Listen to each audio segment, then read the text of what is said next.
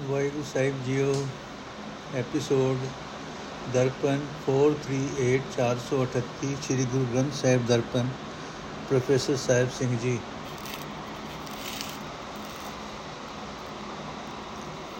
ਸ਼ਲੋਕ ਮਹੱਲਾ ਪਹਿਲਾ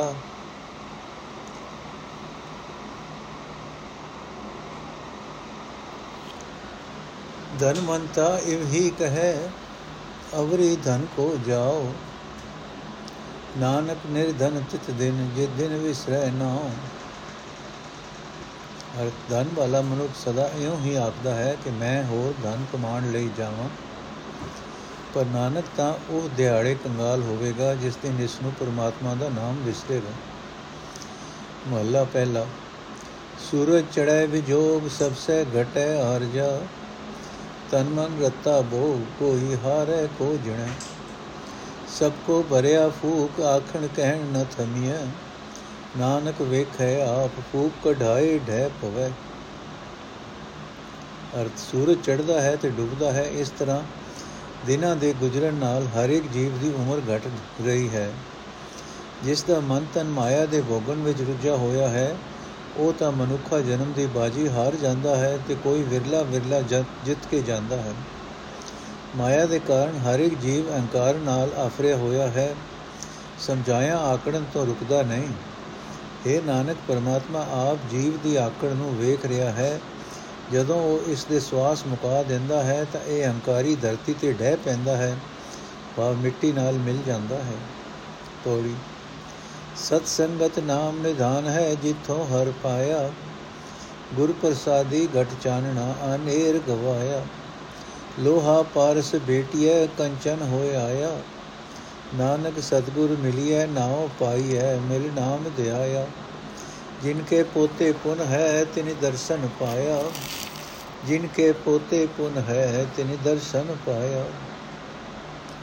ਅਰਥ ਸਤਸੰਗ ਵਿੱਚ ਪਰਮਾਤਮਾ ਦਾ ਨਾਮ ਰੂਪ ਖਜ਼ਾਨਾ ਹੈ। ਸਤਸੰਗ ਵਿੱਚੋਂ ਹੀ ਪਰਮਾਤਮਾ ਮਿਲਦਾ ਹੈ।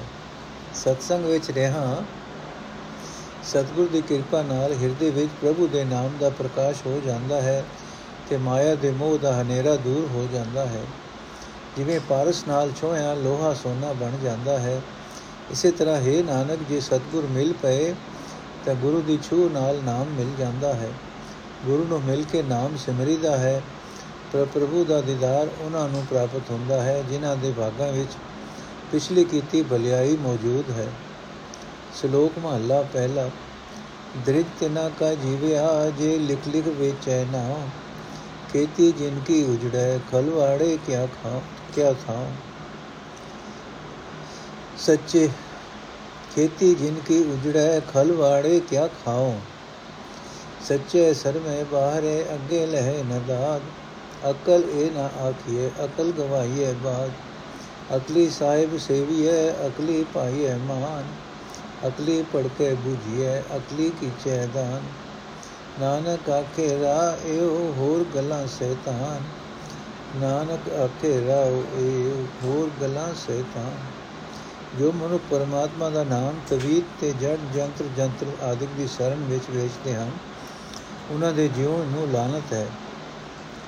ਜੇ ਉਹ ਬੰਦਗੀ ਵੀ ਕਰਦੇ ਹਨ, ਤਾਂ ਉਹਨਾਂ ਦੀ ਨਾਮ ਵਾਲੀ ਫਸਲ ਇਸ ਤਰ੍ਹਾਂ ਨਾਲੋਂ ਨਾਲ ਹੀ ਜੜਦੀ ਜਾਂਦੀ ਹੈ। ਜਿਨ੍ਹਾਂ ਦੀ ਫਸਲ ਨਾਲੋਂ ਨਾਲ ਜੜਦੀ ਜਾਏ, ਉਹਨਾਂ ਦਾ ਖਲਵਾੜਾ ਕਿੱਥੋਂ, ਕਿੱਥੇ ਬਣਨਾ ਹੋਇਆ? ਭਾਵ ਉਸ ਬੰਦਗੀ ਦਾ ਚੰਗਾ ਸਿੱਟਾ ਨਹੀਂ ਨਿਕਲ ਸਕਦਾ, ਕਿਉਂਕਿ ਉਹ ਬੰਦਗੀ ਦੇ ਸਹੀ ਰਾਹ ਤੋਂ ਖੁੰਝ ਜਾਣੇ ਖੁੰਝ ਰਹਿੰਦੇ ਖੁੰਝੇ ਰਹਿੰਦੇ ਹਨ। ਸਹੀ ਮਿਹਨਤ ਤੋਂ ਬਿਨਾ ਪ੍ਰਭੂ ਦੀ ਹਜ਼ੂਰੀ ਵਿੱਚ ਵੀ ਉਹਨਾਂ ਦੀ ਕਦਰ ਨਹੀਂ ਹੁੰਦੀ। ਪਰਮਾਤਮਾ ਦਾ ਸਿਮਰਨ ਕਰਨਾ ਬੜੀ ਸੁੰਦਰ ਅਕਲ ਦੀ ਗੱਲ ਹੈ, ਪਰ ਤਵੀਤ ਧਾਗੇ ਬਣਾ ਕੇ ਦੇਣ ਵਿੱਚ ਰੁਝ ਪੈਣ ਨਾਲ ਇਹ ਅਕਲ ਵਿਅਰਥ ਗਵਾ ਲੈਣਾ ਇਸ ਨੂੰ ਅਕਲ ਨਹੀਂ ਆਖੀਦਾ। ਅਕਲ ਇਹ ਹੈ ਕਿ ਪਰਮਾਤਮਾ ਦਾ ਸਿਮਰਨ ਕਰੀਏ ਤੇ ਇੱਜ਼ਤ ਖਟੀਏ। ਅਕਲ ਇਹ ਹੈ ਕਿ ਪ੍ਰਭੂ ਦੀ ਸਿਫਤ ਸਲਾਹ ਵਾਲੀ ਬਾਣੀ ਪੜ੍ਹੀਏ, ਇਸ ਦੇ ਡੂੰਘੇ ਭੇਦ ਸਮਝੀਏ ਤੇ ਹੋਰਨਾਂ ਨੂੰ ਸਮਝਾਈਏ। ਨਾਨਕ ਆਖਦਾ ਹੈ, ਜ਼ਿੰਦਗੀ ਦਾ ਸਹੀ ਰਸਤਾ ਸਿਰਫ ਇਹੀ ਹੈ, ਸਿਮਰਨ ਤੋਂ ਲਾਭ ਦੀਆਂ ਗੱਲਾਂ ਦੱਸਣ ਵਾਲਾ ਸ਼ੈਤਾਨ ਹੈ। ਸਿਮਰਨ ਤੋਂ ਲਾਭ ਦੀਆਂ ਗੱਲਾਂ ਦੱਸਣ ਵਾਲਾ ਸ਼ੈਤਾਨ ਹੈ।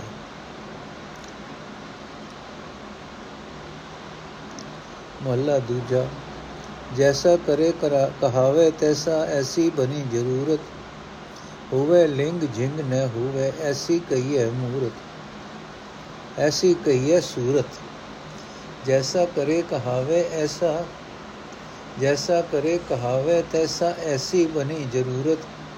ਹੋਵੇ, ਲਿੰਗ ਜਿੰਗ ਨ ਹੋਵੇ, ਐਸੀ ਕਹੀਏ ਸੂਰਤ। ਜੋ ਉਸ ਇੱਛੇ ਸੋ ਫਲ ਪਾਏ, ਤਾਂ ਨਾਨਕ ਕਹੀਏ ਮੂਰਤ। ਜੋ ਉਸ ਇੱਛੇ ਸੋ ਫਲ ਪਾਏ, ਤਾਂ ਨਾਨਕ ਕਹੀਏ ਮੂਰਤ। ਅਰਥ, ਅਵਸੋਂ ਹੀ ਇਹ ਐਸੀ ਮਰਿਆਦਾ ਬਣੀ ਹੋਈ ਹੈ ਕਿ ਮਨੁੱਖ ਜਿਉ ਜਿਹਾ ਕੰਮ ਕਰਦਾ ਹੈ, ਉਹ ਜਿਹਾ ਉਸ ਦਾ ਨਾਮ ਪੈ ਜਾਂਦਾ ਹੈ। ਇਸ ਮਰਿਆਦਾ ਅਨੁਸਾਰ ਅਸਲ ਵਿੱਚ ਉਹੀ ਜਿਸਮ ਮਨੁੱਖਾ ਜਿਸਮ ਅਕਵਾਣ ਦੇ ਲਾਇਕ ਹੁੰਦਾ ਹੈ, ਜਿਸ ਦੇ ਨਰੋਏ ਅੰਗ ਹੁੰਦੇ ਹਨ, ਜਿਸ ਦੇ ਅੰਗ ਜੜੇ ਨ ਹੋਏ ਨਹੀਂ ਹੁੰਦੇ। ਇਸੇ ਤਰ੍ਹਾਂ ਇਹ ਨਾਨਕ, ਉਹੀ ਹਸਤੀ ਮਨੁੱਖਾ ਹਸਤੀ ਕਹੀ ਜਾਣੀ ਚਾਹੀਦੀ ਹੈ, ਜਿਸ ਦੇ ਅੰਦਰ ਪ੍ਰਭੂ ਨੂੰ ਮਿਲਣ ਦੀ ਤਾਮ ਹੋਵੇ, ਤੇ ਇਹ ਤਾਮ ਅਨੁਸਾਰ ਪ੍ਰਭੂ ਮਿਲਾਪ ਰੂਪ ਫਲ ਪ੍ਰਾਪਤ ਹੋ ਜਾਏ। ਪੌੜੀ। ਸਤਗੁਰ ਅੰਮ੍ਰਿਤ ਬਿਰਖ ਹੈ, ਅੰਮ੍ਰਿਤ ਰਸ ਫਲਿਆ। ਜਿਸ ਪ੍ਰਾਪਤ ਸੋਲ ਹੈ, ਗੁਰ ਸਬਦੀ ਮਿਲਿਆ। ਸਤਗੁਰ ਕੇ ਬਾਣੇ, ਜੋ ਚਲੇ ਹਰ ਸੇਤੀ ਰਲਿਆ। ਜਮ ਕਾਲ ਜੋ ਨ ਸਕਈ, ਘਟ ਚਾਨਣ ਬਲਿਆ। ਨਾਨਕ ਬਖਸ਼ ਮਿਲਾਇਨ, ਫਿਰ ਗਰਭ ਨ ਗਲਿਆ। ਨਾਨਕ ਬਖਸ਼ ਮਿਲਾਇਨ, ਫਿਰ ਗਰਭ ਨ ਗਲਿਆ। ਅਰਥ, ਗੁਰੂ ਮਾਨੋ ਅੰਮ੍ਰਿਤ ਦਾ ਰੁੱਖ ਹੈ, ਜੋ ਅੰਮ੍ਰਿਤ ਦੇ ਰਸ ਨਾਲ ਫਲਿਆ ਹੋਇਆ ਹੈ, ਭਾਵ ਜਿਸ ਨੂੰ ਅੰਮ੍ਰਿਤ ਰਸ ਰੂਪ ਫਲ ਲੱਗਾ ਹੋਇਆ ਹੈ। ਜਿਸ ਪਾਸੋਂ ਨਾਮ ਅੰਮ੍ਰਿਤ ਦਾ ਰਸ ਮਿਲਦਾ ਹੈ, ਇਹ ਨਾਮ ਰੂਪ ਅੰਮ੍ਰਿਤ ਫਲ ਗੁਰੂ ਦੇ ਸ਼ਬਦ ਦੀ ਰਾਹੀਂ ਮਿਲਦਾ ਹੈ, ਪਰ ਉਹ ਮਨੁੱਖ ਪ੍ਰਾਪਤ ਕਰਦਾ ਹੈ, ਜਿਸ ਦੇ ਭਾਗਾਂ ਵਿੱਚ ਪ੍ਰਾਪਤ ਕਰਨਾ ਦੂਰੋਂ ਲਿਖਿਆ ਹੈ। ਜਿਹੜਾ ਮਨੁੱਖ ਗੁਰੂ ਦੇ ਹੁਕਮ ਵਿੱਚ ਤੁਰਦਾ ਹੈ, ਉਹ ਪਰਮਾਤਮਾ ਨੂੰ ਪੋ ਨਹੀਂ ਸਕਦਾ, ਕਿਉਂਕਿ ਜਿਹੜਾ ਮਨੁੱਖ ਗੁਰੂ ਦੇ ਹੁਕਮ ਵਿੱਚ ਤੁਰਦਾ ਹੈ, ਉਹ ਪਰਮਾਤਮਾ ਨਾਲ ਇੱਕ ਰੂਪ ਹੋਇਆ ਰਹਿੰਦਾ ਹੈ। ਉਸ ਮਨੁੱਖ ਨੂੰ ਜਮਕਾਲ ਘੂਰ ਨਹੀਂ ਸਕਦਾ, ਭਾਵ ਮੌਤ ਦਾ ਡਰ ਉਸ ਨੂੰ ਪੋ ਨਹੀਂ ਸਕਦਾ, ਕਿਉਂਕਿ ਉਸ ਦੇ ਹਿਰਦੇ ਵਿੱਚ ਰੱਬੀ ਜੋਤ ਜਗ ਪੈਂਦੀ ਹੈ। ਇਹ ਨਾਨਕ, ਜਿਨ੍ਹਾਂ ਬੰਦਿਆਂ ਬੰਦਿਆਂ ਨੂੰ ਉਸ ਪ੍ਰਭੂ ਨੇ ਬਖਸ਼ਿਸ਼ ਕਰਕੇ ਆਪਣੇ ਨਾਲ ਮਿਲਾਇਆ ਹੈ, ਉਹ ਮੁੜ ਮੁੜ ਜੂਨਾ ਵਿੱਚ ਨਹੀਂ ਗਲਦੇ। ਸ਼ਲੋਕ ਮਹੱਲਾ ਪਹਿਲਾ। ਸਚ ਵਰਤ ਸੰਤੋਖ ਤੀਰਤ ਗਿਆਨ, ਧਿਆਨ, ਇਸ਼ਨਾਨ। ਦਇਆ ਦੇਵਤਾ ਖਿਮਾ ਜਪ ਮਾਲੀ ਤੇ ਮਾਨਸ ਪ੍ਰਧਾਨ। ਜੁਗਤ ਦੋਤੀ ਸੁਰਤ ਚੌਕਾ ਤਿਲਕ ਕਰਨੀ ਹੋਏ।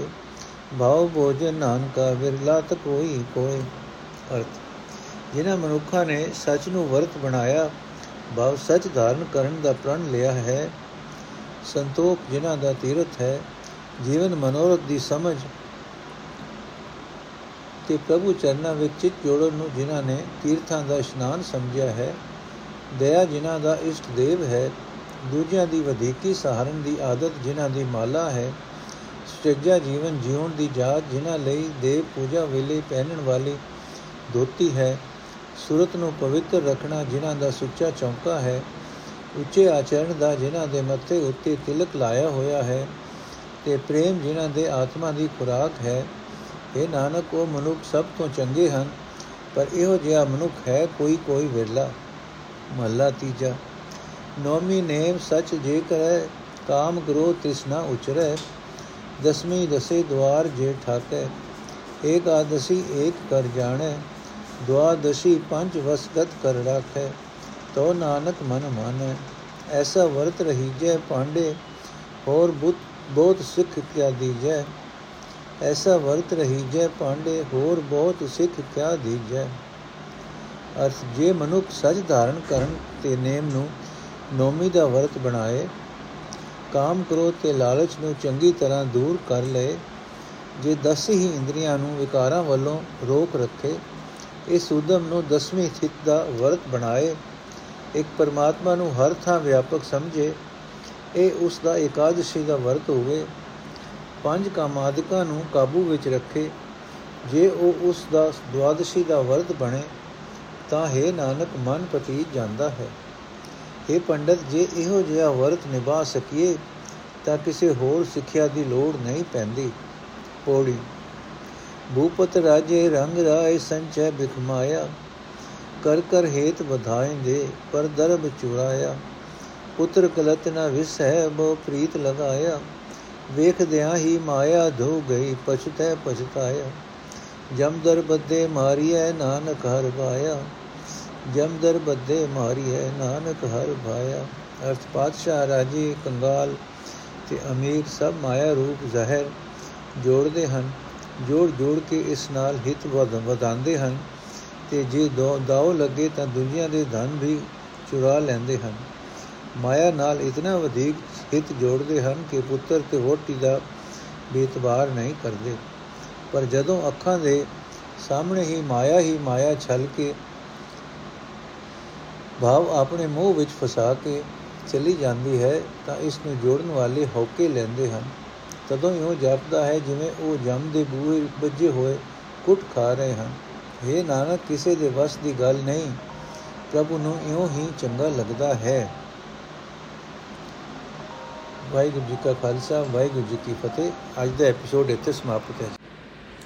ਸ਼ਲੋਕ ਮਹਲਾ ਪਹਿਲਾ, ਗਿਆਨ ਯੂਣਾ ਗਾਵੇ ਗੀਤ, ਭੁੱਖੇ ਮੁਲਾ ਘਰੇ ਮਸੀਤ।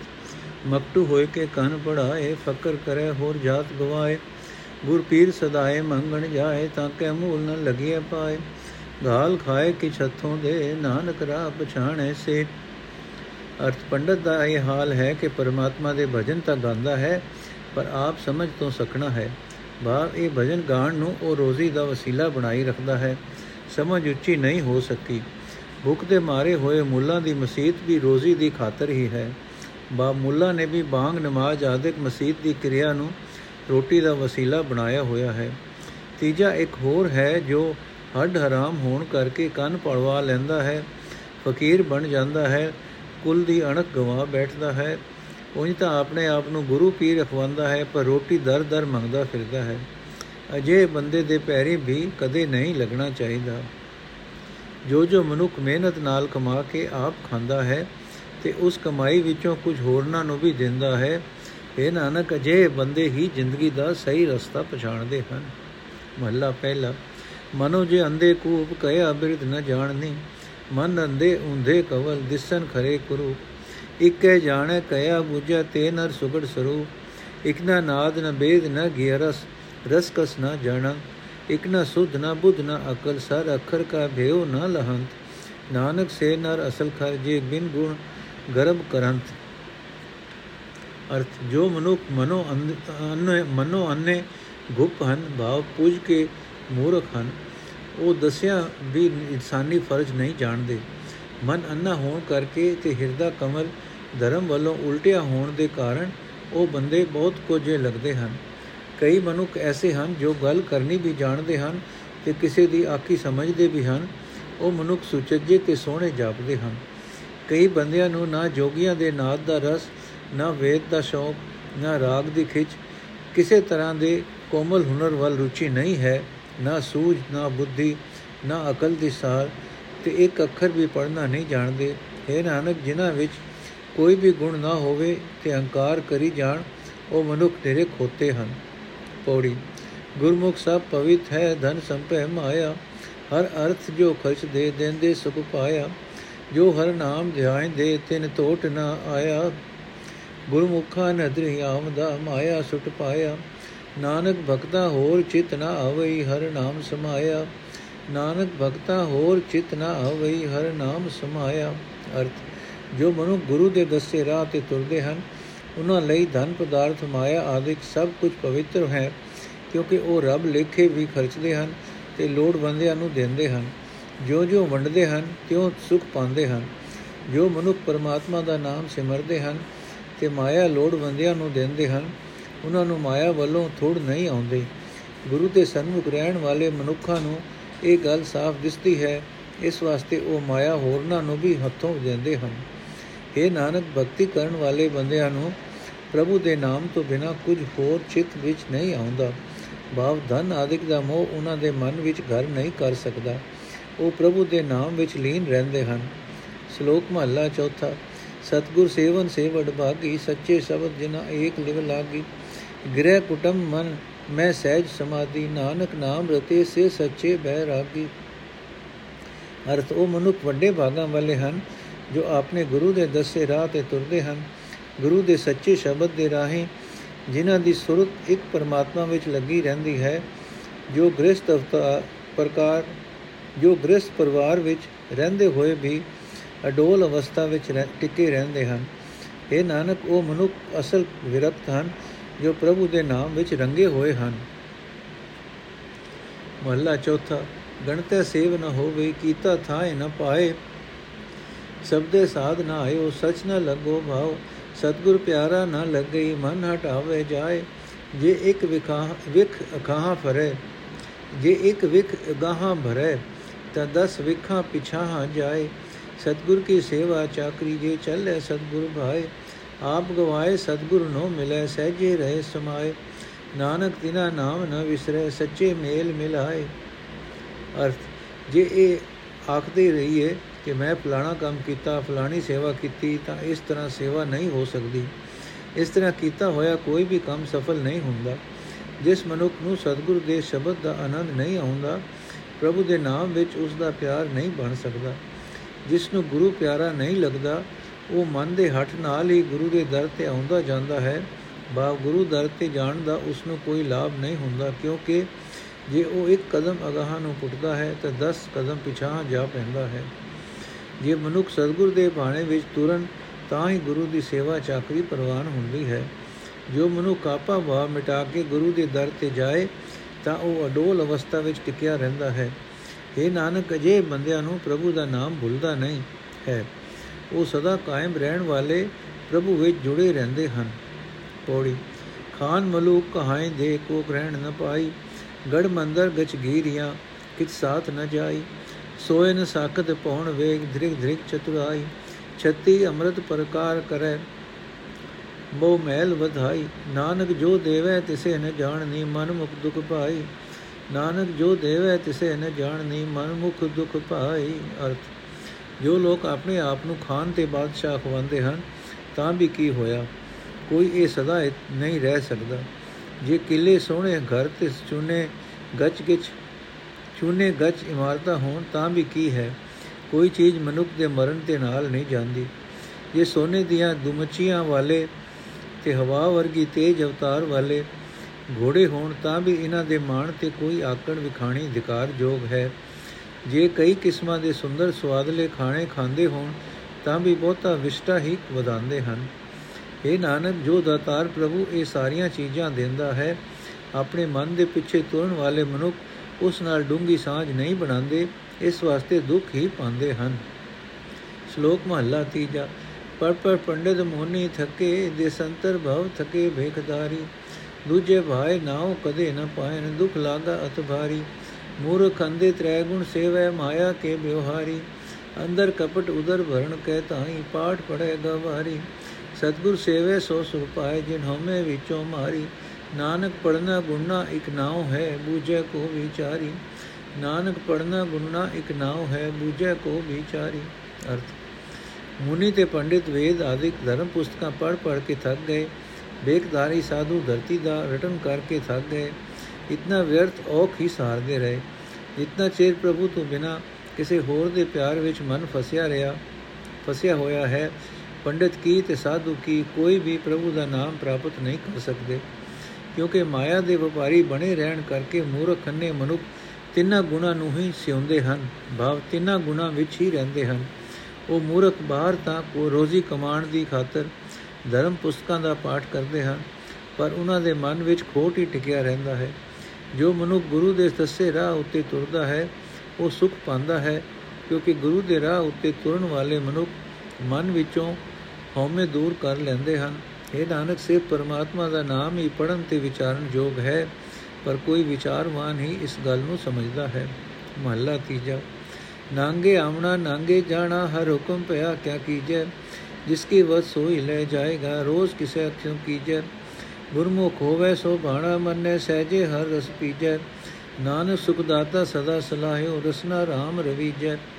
ਅਰਥ, ਜਗਤ ਵਿੱਚ ਹਰ ਇੱਕ ਜੀਵ ਖਾਲੀ ਹੱਥ ਆਉਂਦਾ ਹੈ ਤੇ ਖਾਲੀ ਹੱਥ ਵਿੱਚ ਇੱਥੋਂ ਤੁਰ ਜਾਂਦਾ ਹੈ। ਪ੍ਰਭੂ ਨੇ ਇਹੀ ਹੁਕਮ ਰੱਖਿਆ ਹੈ, ਇਸ ਵਿੱਚ ਕੋਈ ਨਾ ਨੁਕਰ ਨਹੀਂ ਕੀਤੀ ਜਾ ਸਕਦੀ। ਇਹ ਜਿਨ ਜਿਸ ਪ੍ਰਭੂ ਦੀ ਦਿੱਤੀ ਹੋਈ ਚੀਜ਼ ਹੈ, ਉਹੀ ਵਾਪਸ ਲੈ ਜਾਂਦਾ ਹੈ। ਇਸ ਬਾਰੇ ਕਿਸੇ ਨਾਲ ਕੋਈ ਗਿੱਲਾ ਨਹੀਂ ਕੀਤਾ ਜਾ ਸਕਦਾ। ਗੁਰੂ ਦੇ ਦੱਸੇ ਰਾਹ ਉੱਤੇ ਤੁਰਨ ਵਾਲਾ ਮਨੁੱਖ ਪ੍ਰਭੂ ਦੀ ਰਜ਼ਾ ਨੂੰ ਮੰਨਦਾ ਹੈ ਤੇ ਕਿਸੇ ਪਿਆਰੇ ਦੇ ਮਰਨ ਤੇ ਵੀ ਅਡੋਲ ਰਹਿ ਕੇ ਨਾਮ ਅੰਮ੍ਰਿਤ ਪੀਂਦਾ ਹੈ। ਇਹ ਨਾਨਕ, ਸਦਾ ਦੁੱਖ, ਸੁਖ ਦੇਣ ਵਾਲੇ ਪ੍ਰਭੂ ਨੂੰ ਸਿਮਰੋ। ਤੇ ਜੀਵ ਨਾਲ ਗੁਰੂ ਦਾ, ਪ੍ਰਭੂ ਦਾ ਨਾਮ ਜਪੋ।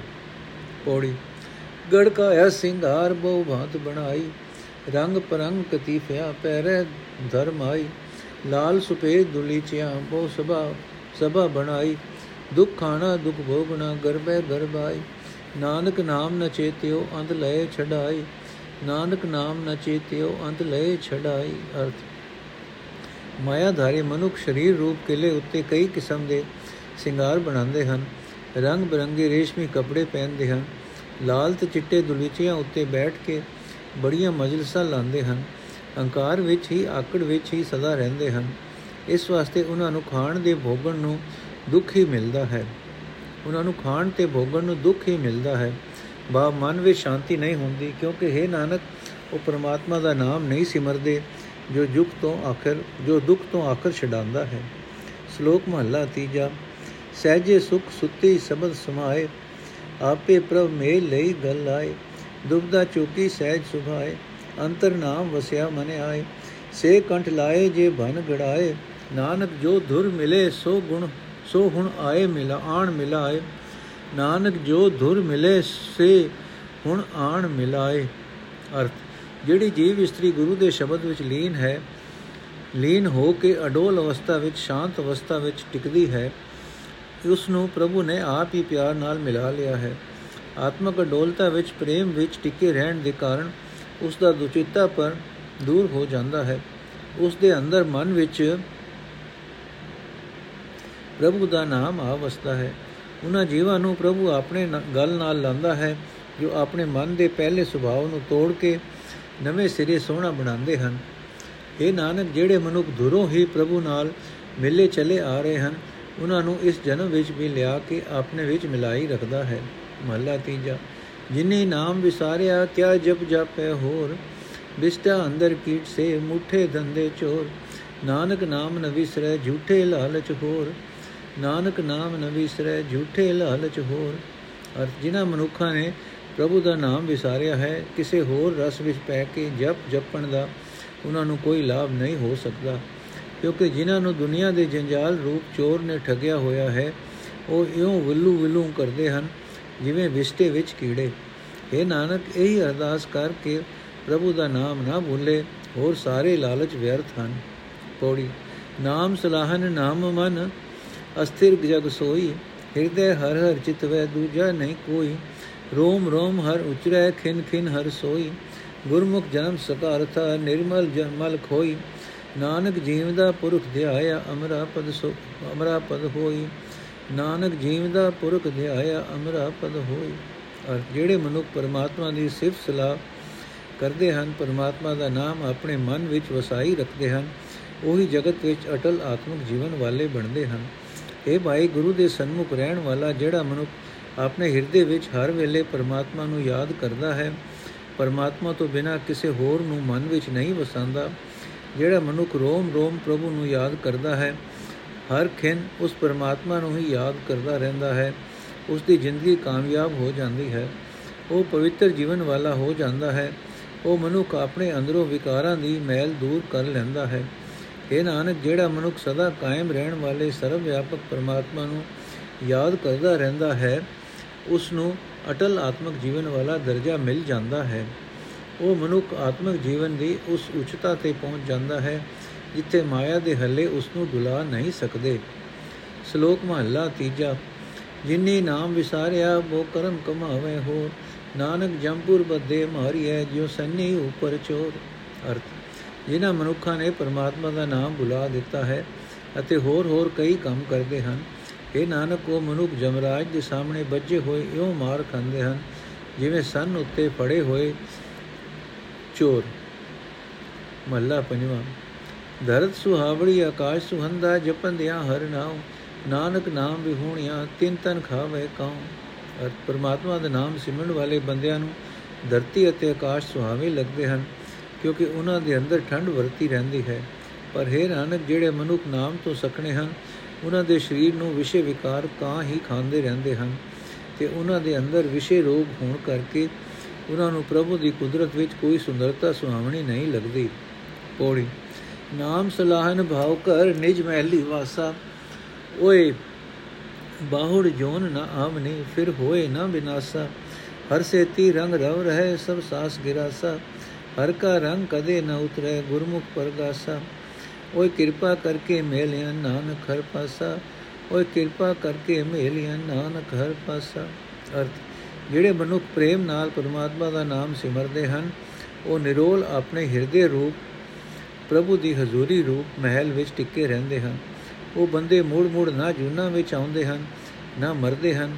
ਸਵਾਸ ਸਵਾਸ ਖਾਂਦਿਆਂ ਖਾਂਦਿਆਂ ਹਰ ਵੇਲੇ ਉਹ ਪ੍ਰੇਮ ਨਾਲ ਪ੍ਰਭੂ ਵਿੱਚ ਰਚੇ ਮਿਚੇ ਰਹਿੰਦੇ ਹਨ। ਉਹਨਾਂ ਗੁਰਮੁਖਾਂ ਦੇ ਅੰਦਰ ਹਰੀ ਨਾਮ ਦਾ ਚਾਨਣ ਹੋ ਜਾਂਦਾ ਹੈ। ਹਰੀ ਨਾਮ ਦਾ ਰੰਗ ਕਦੇ ਉਹਨਾਂ ਦੇ ਮਨ ਤੋਂ ਉਤਰਦਾ ਨਹੀਂ ਹੈ। ਇਹ ਨਾਨਕ, ਪ੍ਰਭੂ ਨੇ ਆਪਣੇ ਮਿਹਰ ਕਰਕੇ ਉਹਨਾਂ ਨੂੰ ਆਪਣੇ ਨਾਲ ਮਿਲਾ ਲਿਆ ਹੁੰਦਾ ਹੈ। ਉਹ ਸਦਾ ਪ੍ਰਭੂ ਦੇ ਨੇੜੇ ਵਸਦੇ ਹਨ। ਵਾਹਿਗੁਰੂ ਜੀ ਕਾ ਖਾਲਸਾ, ਵਾਹਿਗੁਰੂ ਜੀ ਕੀ ਫਤਿਹ। ਅੱਜ ਦਾ ਐਪੀਸੋਡ ਇੱਥੇ ਸਮਾਪਤ ਹੈ ਜੀ।